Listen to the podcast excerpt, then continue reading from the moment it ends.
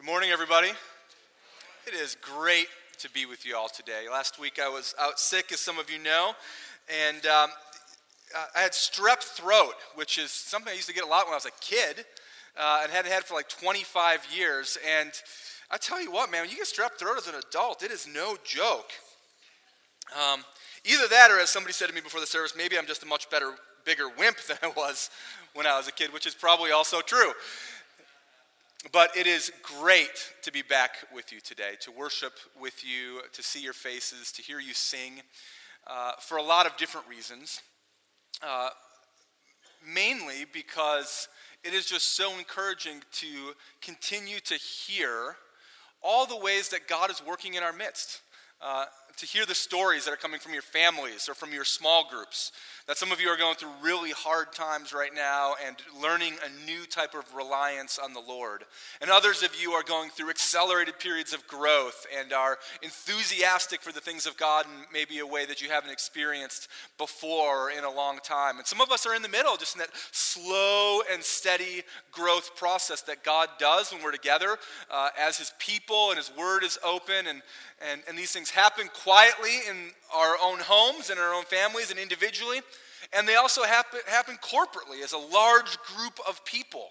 And so to see and to hear and to experience these things when God becomes the main character of the story of our lives is such a great privilege and an encouraging joy. And that's um, one of the wonderful aspects of being part of a local family of believers like this one. And so we trust that God will continue to do that work in us. We trust that He'll do it in us even today as we open His Word. And so let's pray and with faith ask that He will indeed do those things. So please pray with me. Father, thank you so much that you are a God who is faithful, that in your awesome and mighty power, that you continue to work in our hearts and our minds, that you continue to change us and grow us and to transform us, that you give us a deep and abiding joy that lasts through the ups and downs of this life because of the Lord Jesus. Continue to shape us now, we pray, as we look at your word. In Jesus' name, amen. This morning, I want to ask you and invite you to stare at something with me. Sometimes it takes a long stare to see the true beauty of something. At first glance, you might find something appealing or maybe even attractive, but the longer you stare, the more details emerge, the more beautiful the thing becomes. If you've ever been in one of the great art galleries of the world, you know this to be true. There are some people that will go through a fantastic art gallery and it's almost like a race to get to the finish. They'll sort of walk quickly, glancing at works of art that are hundreds of years old and are worth millions and millions of dollars. And they sort of just passingly glance and quickly move on to the next one uh, with a desire to get to the finish line. But then there are some people who just sit there staring, seemingly for ages, with a new level of appreciation for what they're looking at. The other day, my daughter was sitting on my lap on our couch, and as she was gazing off toward her cartoon, I was gazing at her. I mean, she's beautiful to me. She's my daughter, after all. But the more I looked at her, the more beautiful she became. Nature proves this to be true again and again and again, doesn't it? Last month, I had the opportunity to be in Glacier Park, Montana, where my wife is originally from, to do some hiking. And as you're walking through this majestic landscape of the mountains and you're doing a hike that's fairly challenging and you're sucking wind and you're sort of at that point where uh, you're regretting not maintaining your physical fitness to your original desires and and at the same time just saying to yourself there's one foot in front of the other and sooner or later i'm going to make it to the top. And every now and again you just have to stop and look. You just have to stop and take it all in. you have to stare. because the landscape is truly that majestic. The longer you observe something, focus on something, stare at something, you see its true beauty. And as we consider our series in the book of Galatians that we're calling True Gospel and True Freedom, it seems to me that the Apostle Paul is forcing us to stare at something. He's forcing us to stare at this glorious doctrine of justification by faith alone in Jesus Christ for the forgiveness of our sins. He's forcing us to stare at it. That is to say, this doctrine is to say, just very simply, that God saves people by faith. And that's it, by faith alone in Jesus for the forgiveness of their sins. There's nothing added, there's nothing taken away, only by faith. And I say that he's forcing us to stare at it because it seems like in every passage, in every chapter, he's just talking about faith again and again and again. And by faith, this, and by faith, that. And when you have faith, this. And my experience of faith is this. And now you have faith because of these reasons. And the longer we stare at this truth that might feel so elementary to us, the more its true beauty rises to the surface. And so stare with me today as we look at Galatians chapter 3. This is what it says, starting in verse 1. Paul says, O foolish Galatians, who has bewitched you? It was before your eyes that Jesus Christ was publicly portrayed as crucified. Let me ask you only this did you receive the Spirit by works of the law or by hearing with faith? Are you so foolish? Having begun by the Spirit, are you now being perfected by the flesh? Did you suffer so many things in vain, if indeed it was in vain? Does he who supplies the Spirit to you and works miracles among you do so by works of the law or by hearing with faith? Just as Abraham believed God and it was counted to him as righteousness.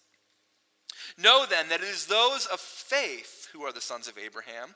And the scripture, foreseeing that God would justify the Gentiles by faith, preached the gospel beforehand to Abraham, saying, In all the nations, in you shall all the nations be blessed.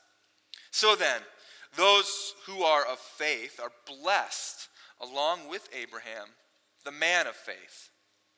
For all who rely on the works of the law are under a curse. For it is written, Cursed be everyone who does not abide by all things written in the book of the law and do them. Now it is evident that no one is justified before God by the law, for the righteous shall live by faith. But the law is not of faith. Rather, the one who does them shall live by them. Christ redeemed us from the curse of the law by becoming a curse for us. For it is written, Cursed is everyone who is hanged on a tree. So that in Christ, Jesus, the blessing of Abraham might come to the Gentiles, so that we might receive the promised Spirit through faith.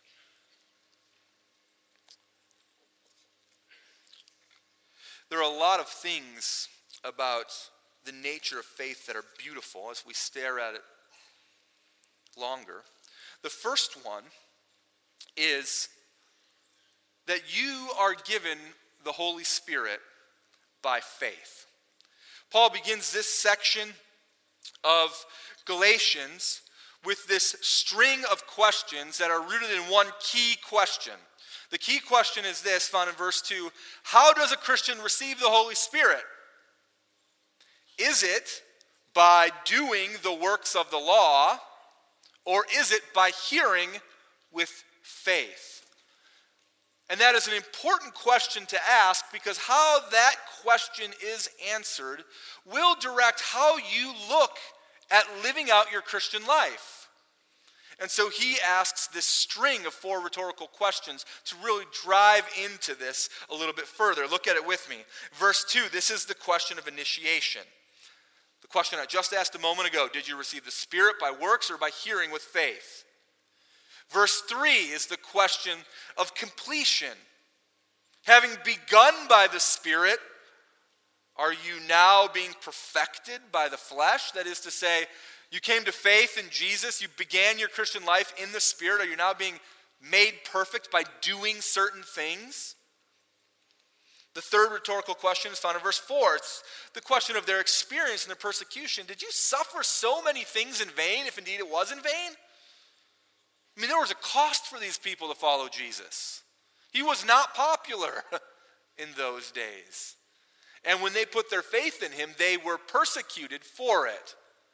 And now he is equating their embracing of good works as a distancing from this Lord that they were persecuted for. And the fourth question is found in verse 5 is the question of the Holy Spirit and miracles. Did he, God, who supplies the Spirit to you and work miracles among you, do so by works of the law, or did he do so by hearing with faith? And there is an obvious answer to all of these rhetorical questions. The obvious answer is that God did all of these things that you received the Holy Spirit in your life by faith. And by faith alone. And the implications of that are really quite significant. Because the whole, what is the Holy Spirit's role in your life? Well, it's to point you to Jesus and to grow you, to sanctify you into the likeness of that Lord Jesus. And to see that, you see that in verse, in verse 3, chapter 3, verse 3. We read it just a moment ago. Dive in a little bit deeper with me. He says, Are you so foolish? Having begun by the Spirit, are you now being perfected by the flesh? Paul is saying that we are not saved by faith and then left to grow by doing good works. God saves us by faith, but He also sanctifies us or makes us holy or grows us by that same faith. So, in this sense, you never outgrow the gospel. I've heard people say from time to time, you know, well, the elementary truth of the gospel, believe in Jesus to be saved by the forgiveness of your sins. Well, that's the starting point for your new life. And then you figure out what following God is really like. You never outgrow the gospel. You never outgrow the starting point because it's never left behind. Faith is not only the way that you're forgiven, but it is also the way that you are grown.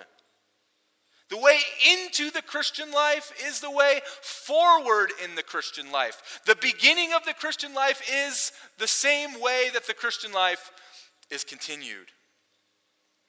And that is a struggle for us in many ways, a struggle for us because the desire to be perfected or to work toward this goal of being better and perfect is a natural desire for us. It's the way that so many of us function in all of the areas of our life. In physical fitness, I work out because I want to have a better physical body. I work toward that goal. In my career, I work harder. I gain knowledge and insight so that I can have a better career. In relationships, in marriage, I work at my marriage, I work in my friendships, and therefore my friendships become healthier, my marriage becomes healthier. So Paul is emphasizing that belief in the gospel is not sort of in addition to this former way of thinking, this work harder, get better dynamic. He's saying that belief in the gospel is actually abandoning that approach as it relates to God and adopting a completely different approach. An approach that trusts God to do the saving work and the perfecting work in us. And so we see that the Holy Spirit comes to you by faith And the works of those Holy Spirit are manifested in your life by hearing with faith. And you are being perfected or sanctified or made holy by faith. And this begs the question well, how does this faith contribute to the perfecting work of the Spirit? Are they connected or are they disconnected? And they are connected indeed. They're connected because this is where we see that this faith is expressed so often in applying the gospel to our daily life. And through that faith, I experience growth. This might seem or feel counterintuitive to some of us because we're so often told that the way you grow in the Christian life is by doing certain things. You come to church, you read your Bible, you pray, you exercise other spiritual disciplines. That's how you grow. And we're not saying that those things aren't significant or vehicles of growth, but they are not the engine that drive growth. Paul is saying that faith is what produces growth in you. You read your Bible with faith because you believe God. You come to church because you have a level of faith that you'll hear from the Lord and express worship to Him. You pray with faith and therefore experience that level of intimacy with God. And this relates to applying the gospel to your life every single day. And this is what I mean by that. Here's an example. When I am tempted to gossip about somebody else because it's going to build me up in the eyes of the person I'm talking to. Christian growth for me is not simply keeping my mouth shut. It's not simply being just more disciplined. Christian growth is recognizing how the gospel, how God's grace and forgiveness is needed for my sinful insecurity and for how that insecurity leads me to hurt other people. It means recognizing that now, somehow in here, the thing that motivates that gossip in me is an approval of others. And this approval for others has become so strong in my life that it causes me to say bad things about other people. It has become, in some ways, an idol for me.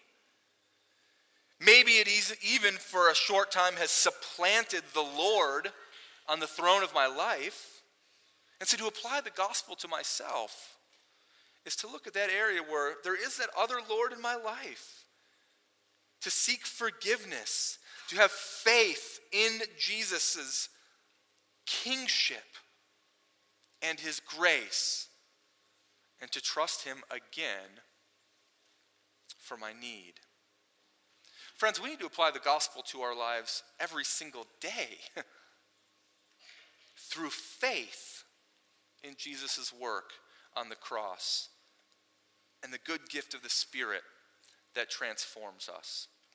When you're tempted to say that faith is what saves you, but good works, doing certain things is what grows you, this would be like walking up to that beautiful, large Vincent van Gogh painting and pulling out your paintbrush and just tracing over his signature on the bottom with a fresh coat of bright blue. It wrecks the value of the painting. But when you rely on the work of the cross and the coming of the Spirit by faith alone, the value and the beauty is maintained. And this is beautiful for a lot of different reasons. Here's just a couple. This notion of growing by the same faith that saves you is beautiful because it eliminates the notion of a spiritless Christian. Some of us might have grown up in a background that says you come to faith and then you receive the Holy Spirit at a different time maybe when you speak in tongues or when you have a certain experience or when you do a variety of things. But if the Spirit comes by faith, the same faith that saves you, there can be no such thing as a spiritless Christian.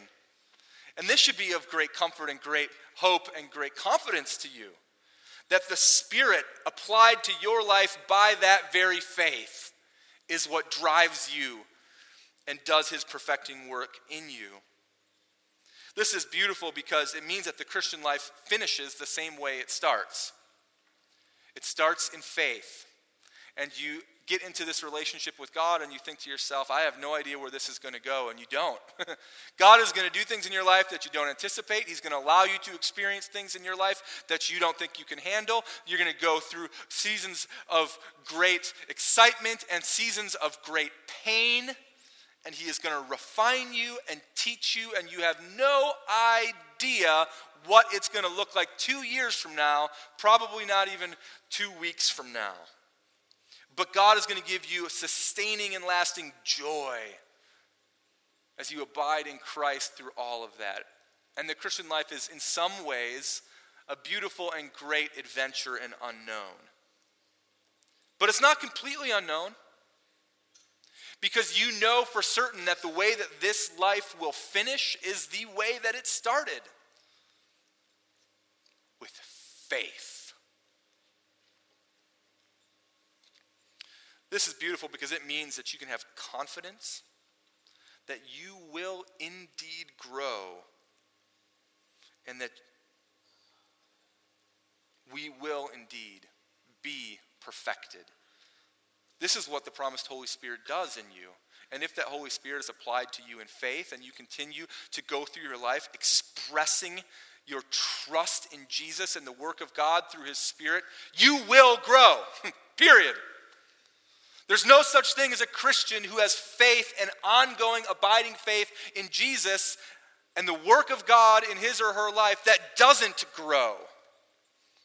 And that is a great comfort and a great promise that maybe you feel like you're stalled out right now.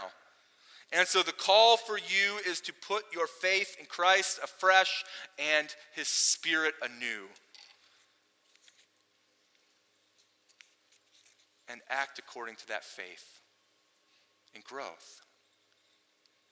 There's a lot more reasons we could list why that is beautiful, but there's something else that's beautiful in this justification by faith in this passage. And that is we see in verses 6 through 9 that faith is the foundation of God's family. Here we see that Paul appeals to Abraham, the father of the Jews and the father of many nations. You probably, some of you grew up singing the song, Father Abraham has many sons, many sons has Father Abraham. Nobody? Of course you did. The Jews of this time were thinking that you're part of God's family through your Jewish lineage through your law abiding, the law of Moses. Well, Paul goes past Moses. He doesn't appeal to Moses, one of the other great prophets, the prophet of the law. He goes back even further. He goes all the way back to Father Abraham. And to talk about Father Abraham is to begin to talk about core identity of people as it relates to God. Now remember, this whole contention of the Judaizers in book of Galatians was that you needed to do the works of the law to become Jewish so that you could become a Christian. You need to do certain works and have faith if you want to be in God's family. But Paul says, if you are like Father Abraham, you're in the family of God. And Abraham was God's man because of faith. So look at verses 6 and 7. He finishes his string of questions and he says, Just as Abraham believed God, and it was counted to him as righteousness. Know then that it is those of faith who are the sons of Abraham. Paul is referring to Genesis chapter 15, verse 6. Abraham believed God, it says. Because of his belief, it was credited to him or counted to him as righteousness. God promised some things, God put some stipulations on some things. Abraham believed God, he took him at his word. And that was credited to him in a certain way as a righteous person. It wasn't in relationship to what Abraham did that he was counted as righteous. It wasn't in relationship to religious ritual or ceremony that was counted him as righteous. It wasn't even in relationship to having good intentions or being a good person. And it wasn't in relationship to following the law because the law hadn't even been given yet. Abraham believed. And what did he believe? Well, it says he believed God.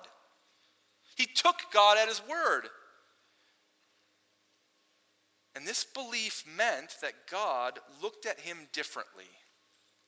Because of belief, God considered him to be a righteous person. Now, this is in direct contradiction to so many of our notions of traditional religion today. Other religions claim that you are pleasing to God based on how you live. If you live a righteous life, you're pleasing to God. If you live an unrighteous one, you are alienated from God. Many of us grew up with that understanding. I mean, good people go to heaven, bad people go to hell. Period. Make sure you're on the right side of the ledger. But what's so interesting about this is that to enter into God's family, Abraham was still living as an unrighteous person. He was one that should have been alienated from God. He was one that was on the wrong side of the ledger. But God actually gave him righteous standing. He credits it to him. It's like a, it's a legal term. He's a violator who's been pardoned. He's has a negative checking account that all of a sudden has a million dollars in it. God looks at him that way because of his faith. A good example of what it means to be declared righteous comes from the life of the astronomer William Herschel. William Herschel lived in the late 1700s and early 1800s, and as a young boy in Hanover, Germany, he loved listening to military music. So much so that as he grew, he uh, eventually joined the military band. But when the nation went to war, he found himself marching into battle, totally unprepared for the, whole, the horrors of war. And during a period of intense fighting, Herschel deserted his unit and he fled from the battlefield. Now, the penalty for desertion was death. And so he couldn't stay in Germany any longer. And so he fled to England. And upon arriving to England, he pursued further studies in music and in science. And eventually, he became a very famous man, so famous actually in all of Europe that many knew his name for his musical abilities as well as his scientific discoveries. William Herschel had left his past life behind, it was in the rearview mirror. And for many years, he gave little thought to the death sentence that awaited him back in his homeland. But then another German came to Britain. George, the head of the House of Hanover, was crowned the King of England. And King George knew the secret of William Herschel. And so he summons him to appear before the royal court. And with great trepidation, the scientist arrived at the palace and he was told to wait in the chamber outside of the throne room until finally one of the king's servants brought Herschel a document. Anxiously, he opened it and he read the following words I, George, pardon you for your past offenses against our native land. Herschel had received the royal pardon. The fact of his desertion was not overlooked, it was not forgotten about simply. Yet he was acquitted, and therefore he was justified in the eyes of the law as a righteous person. And in a similar way, Abraham receives a royal pardon from the king of all kings.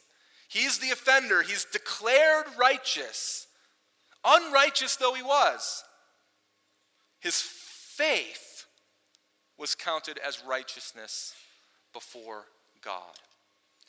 And so, verse 7 tells us you want to be in the family of God, you want to have your your law breaking removed from you? Do you want to receive the pardon and be in righteous standing before the king? Then be like Abraham. Be one of his sons. Be part of God's family. Receive a righteous credit from God by faith.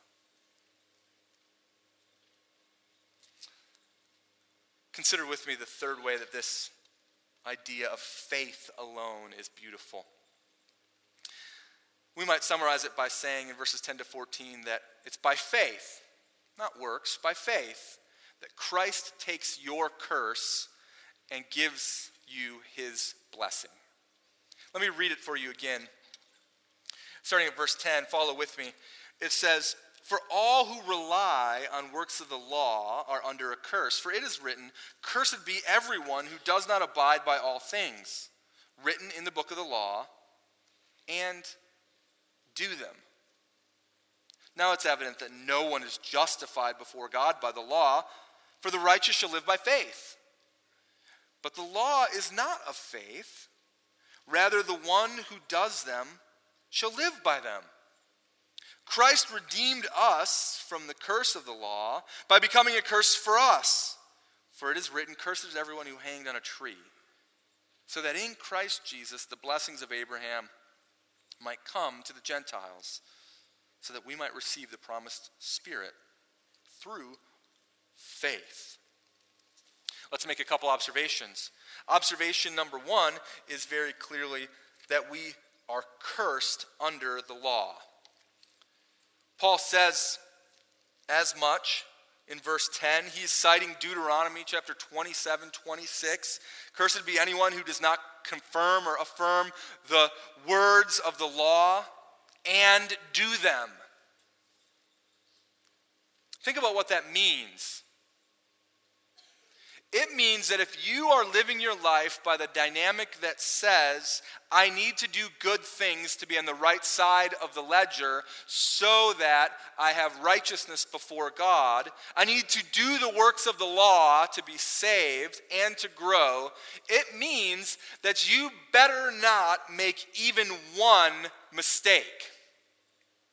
Because if you make a mistake, you don't fulfill the law entirely, you're under a curse. now, of course, that means that we're all under that curse. Because every single one of us have made many mistakes. Because we're all sinful. We're all depraved from the very beginning. I mean, you know this to be true in your own experience. This is why 1 Kings chapter 8 says there is no one who has not sinned. this is why Romans 3:23 all have sinned, all have sinned and fall short of the glory of God. We're all under the curse. And every year around the time of Halloween, there's a lot of joking about spells and curses. A lot of TV shows about curses. If you're a Harry Potter fan, there's lots of curses going on in Harry Potter. And you know, I think about that. I think in some ways it dulls our sensitivity to the fact that there is such a thing as a real curse. It's all fun and games in the movies. But sadly, not many pause to consider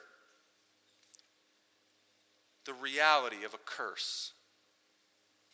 But when you really begin to think about it, to be cursed by God would be a terrible thing.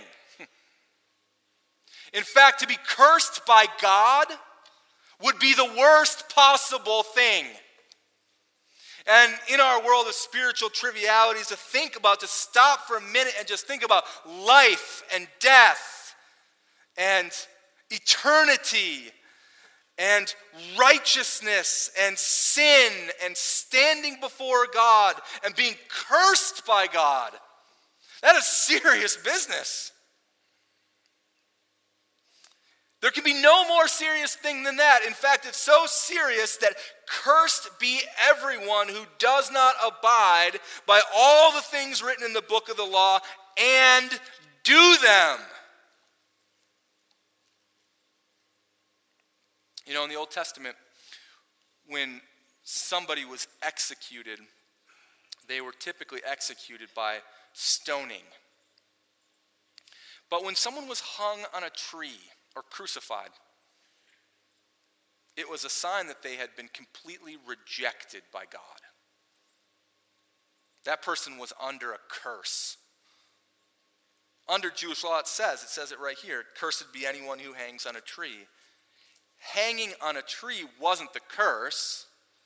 The hanging on a tree was the sign that the person was cursed rejected, completely alienated from God. But verse 13 tells us that Jesus became the curse for us. That all of us were cursed. He became the curse for us. This is certainly one of the reasons why the Jews who came after him had such a hard time recognizing him as the Messiah. I mean, how could he be the Son of God? How could he be the Savior? He's cursed. Look at him, he's hanging on a tree. Clearly, he's been rejected by God, not the favored of heaven. It's almost certainly the reason why Jesus cried out on the cross, My God, my God, why have you forsaken me? Why have you rejected me? He was cursed. Jesus was cursed for us that we might be blessed through him. And this is the gospel the good news for your soul and it comes to you by faith. Have you trusted Jesus? Have you put your faith in him? Oh, this doctrine of justification by faith alone is a beautiful thing. And the more you look at it, the more you see its benefits, the more you see its nuances, the more the beauty rises to the surface for us. You see that somebody else became a curse for you so that you would have blessings in him. And you see in Galatians 3 that here you're starting to receive all of the benefits of the triune God. It says in verses 1 through 5 that the Spirit comes to you by faith, and that Spirit perfects you. That you are a member of God's family, verses 6 through 9. Like Abraham, by faith, even you, even you it says that you have taken, that Jesus has taken the curse and given you his blessing by faith. And so, why in the world would you continue to try to work for your salvation as if you can earn it? By being a good person? Or why would you continue to think that if you work hard enough, then you'll grow in the Lord by the power of yourself, not by His Spirit? Or why would you think that your identity as a person in this life, and as it relates to God, is found in what you do. God gives it to you by faith. Have you ever been standing on a dock with one foot on a boat and the other on the dock when the boat starts to drift away? I take it from your chuckles that I'm not alone in that experience. Imagine with me for a moment that you are standing with one foot on the magnificent yacht and the other on the very tall dock on which it was tied. It is like the person who has one foot on the glorious yacht with Christ through faith, and the other foot on the tall dock of good works. And the yacht starts to slowly drift. What happens next? Well, it becomes very uncomfortable very quickly. Your legs start to spread. You begin to lose your balance. And for just a moment, you think that the strength of your legs is going to be able to hold this boat and this dock together. But you can't do it. Just like you can't hold faith alone in Christ and good works together for your righteousness and for your growth in God. And one of three things is going to happen at that moment. If you've been there, you know what it is. Either this person is going to jump back on the dock of good works and reside there while the glorious yacht drifts away. Or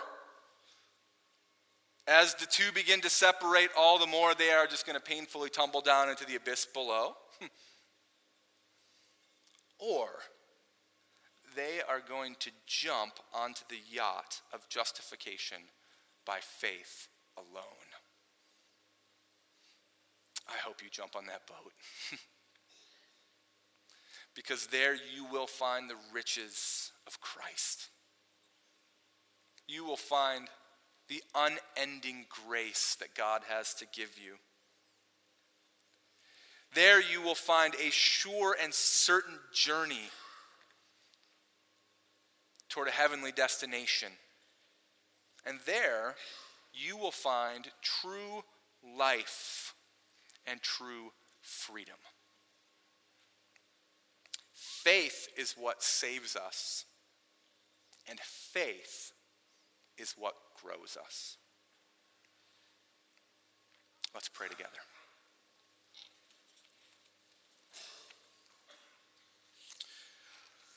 Lord God in heaven, we ask now that you would strengthen and bolster our faith. That it would not be found as shallow, that it would not be nearly a faith of initiation, but that it would be deep and abiding and strong and trusting you for growth in this life. That your Spirit would do His work in us and through us, and that we would trust, and that all of our actions would come out of this faith. That the good things that we do, that the disciplines we engage in, and the spiritual activities of our life would be proceeding from faith in you because your promises are sure, because the work on the cross is complete, and because your spirit is active. We pray for the sake of our good and for your glory.